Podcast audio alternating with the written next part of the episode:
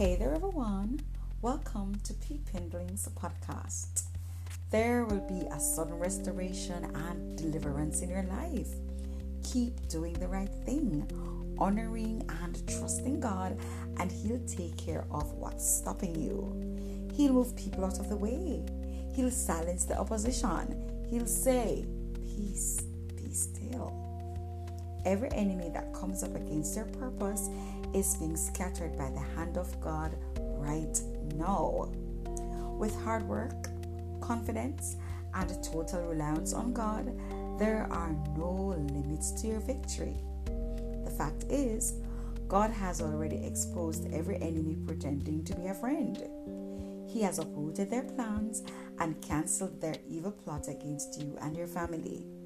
Whatever enemy opposes you is opposing God. So stand back and let the Lord fight your battle.